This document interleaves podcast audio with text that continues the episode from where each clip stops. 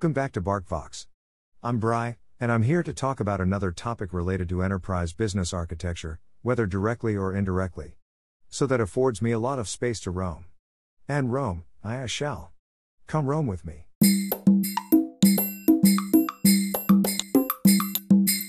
Agile is inherently not scalable.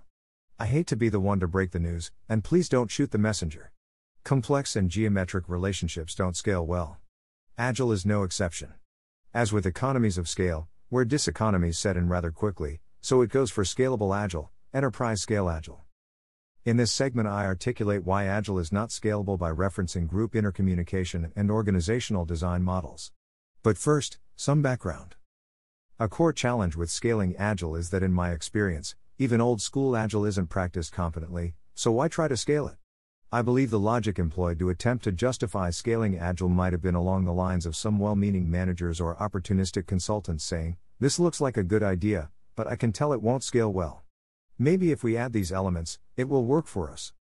This parallels a story I shared about my ex wife's culinary exploits, where she substitutes recipe ingredients without having ever mastered the original recipe. I wouldn't put much faith in arriving at a successful outcome.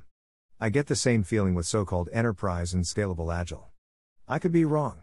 But my argument is not about some fallacy of composition. It's a simple claim against scalability. Let's look at the scalability of communication networks first.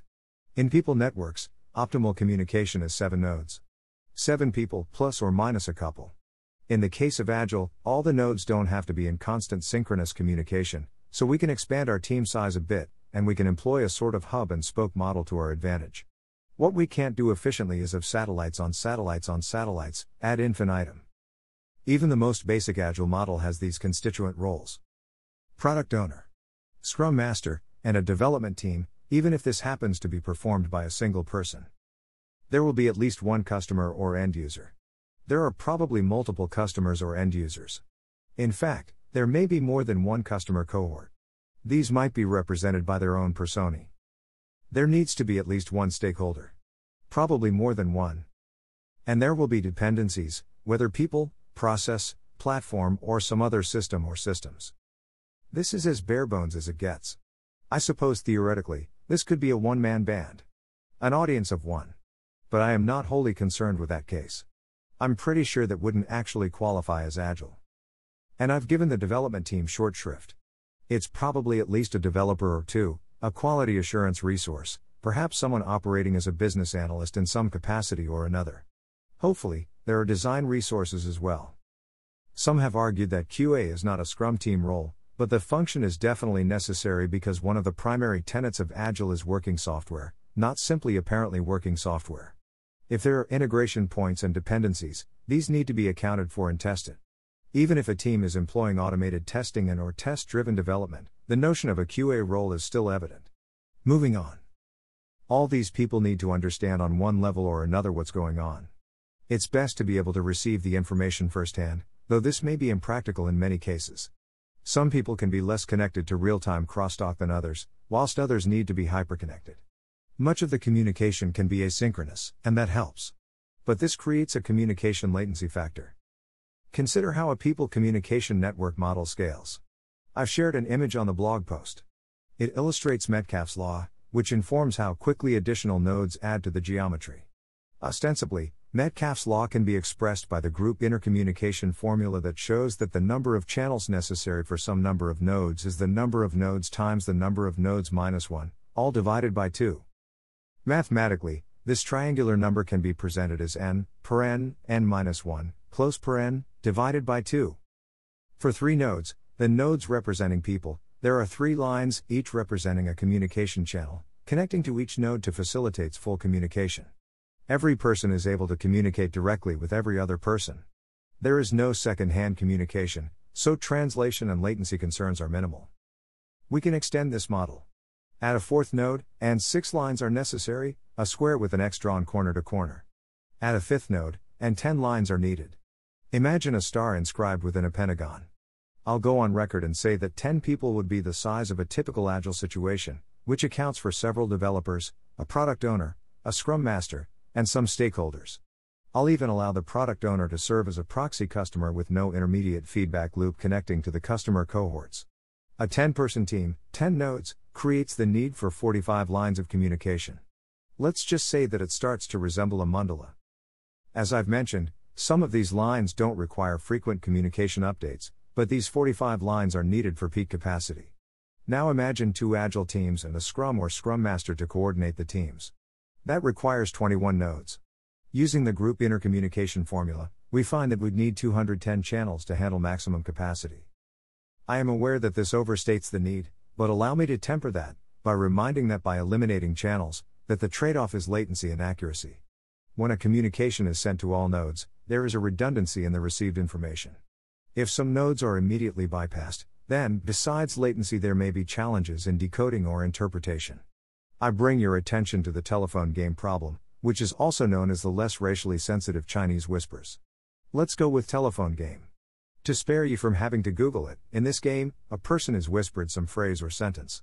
This person whispers what they heard to another person, who repeats this process until the last person broadcasts what she heard. Spoiler alert the probability of the message being identical with the original message is low. That the message retains context is somewhat higher, but it is also low. In addition to the constraints of Metcalfe's law, there is Brooks' law, popularized by the venerable classic publication, The Mythical Man Month, wherein we learn that nine women cannot expedite the gestation process to one month. Some things are simply boundary constrained, and cannot be scaled.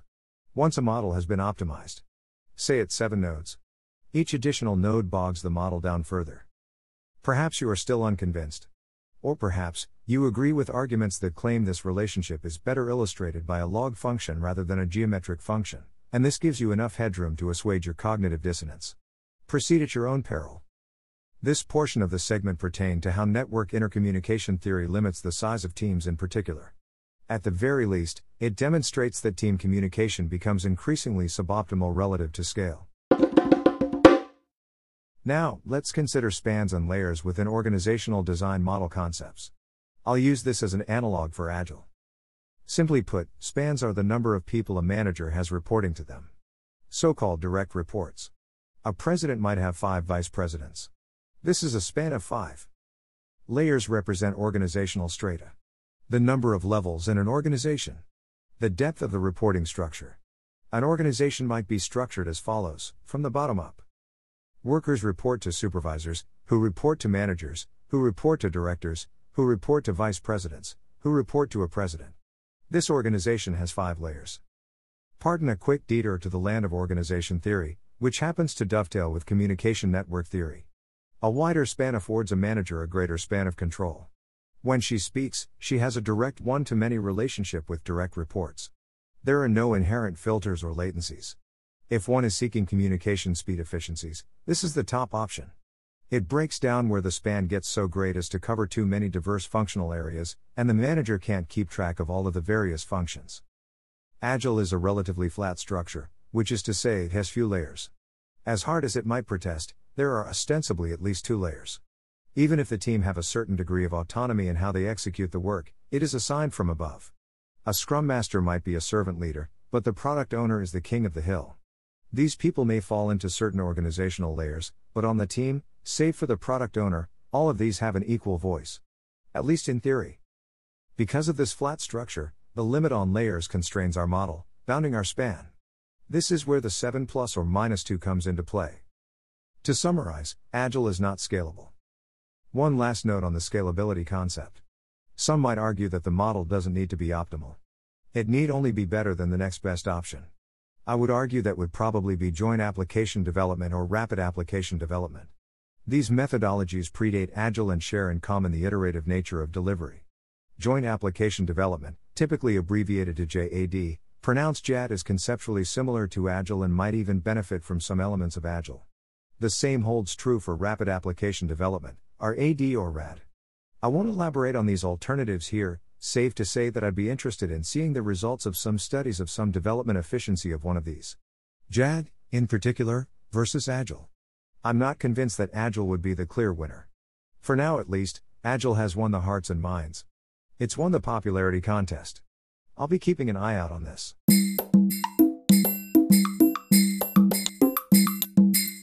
That's the end of this segment of BarcVox. Thank you for taking time in your schedule to listen. I am always interested in experiences you've had from your perspective. For better and for worse. So, don't be afraid to comment.